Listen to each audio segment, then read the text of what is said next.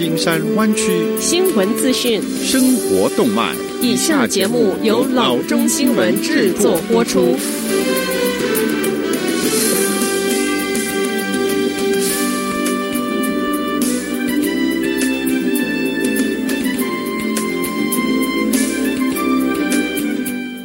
各位听众，大家好，欢迎来到老中广播电台的节目，我是君君。我们首先来关注今天的旧金山湾区地方消息。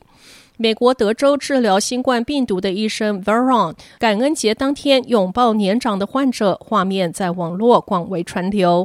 他如今已经连续上班两百六十天，每天仅睡一两个小时。他再度为医护人员请命，形容他们已经精疲力尽。在 Veron 等医护人员救治之下，感染新冠病毒的 Garcia 康复。Garcia 的亲人表达他们的喜悦，但是新冠病毒已经在美国造成将近二十七点八万人不治，而且还在不断的增加中。Veron 是 United Memorial Hospital 的办公室主任。这一家小医院主要是治疗休士顿北部低收入社区的少数族群患者。他在感恩节拥抱一位年老的患者照片在网络上疯传之后，成为头条新闻。虽然感动时刻似乎不断，但是这位医生已经筋疲力尽。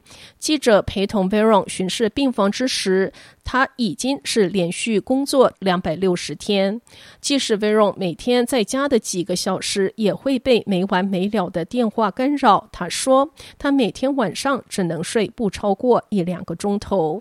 Veron 说：“别问我怎么能做到。”甜甜圈起了某种的作用。他展示一个盒子说：“无论他们带什么来，我都会吃，因为你不知道什么时候可以再吃东西。”他说，他的体重已经增加十五公斤。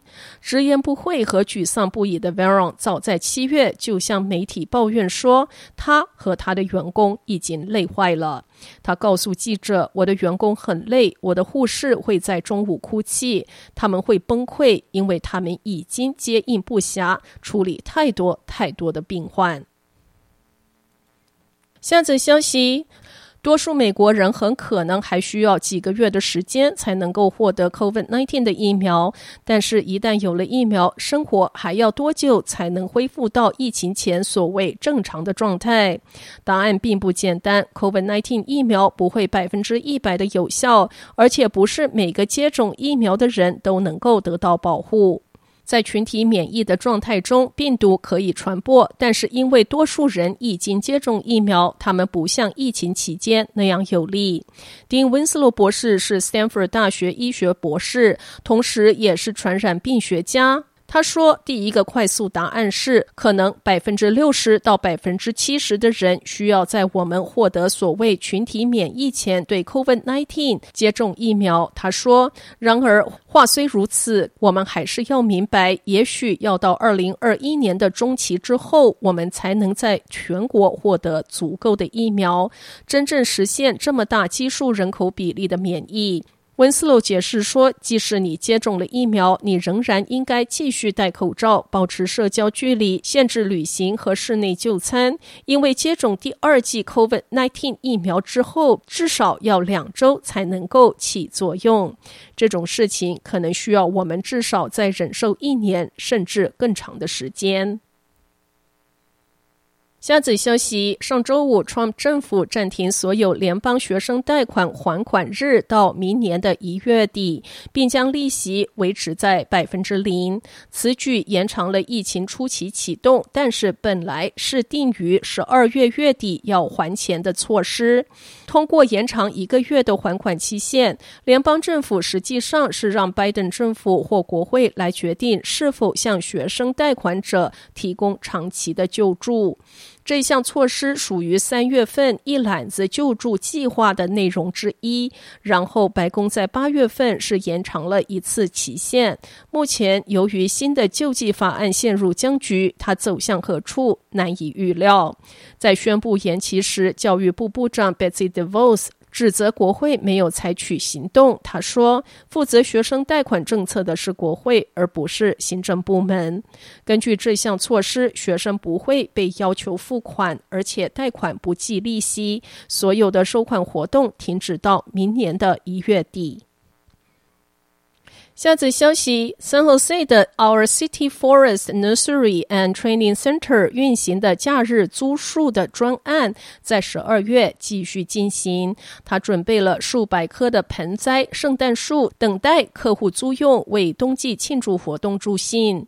这个假日租树的专案已经进入第六年，他的目标是让居民们租用盆栽的圣诞树来装点假日的气氛，而不是砍倒一棵，然后。一个月之后要扔掉。这些租用的树木在假期结束之后会被种植到土里。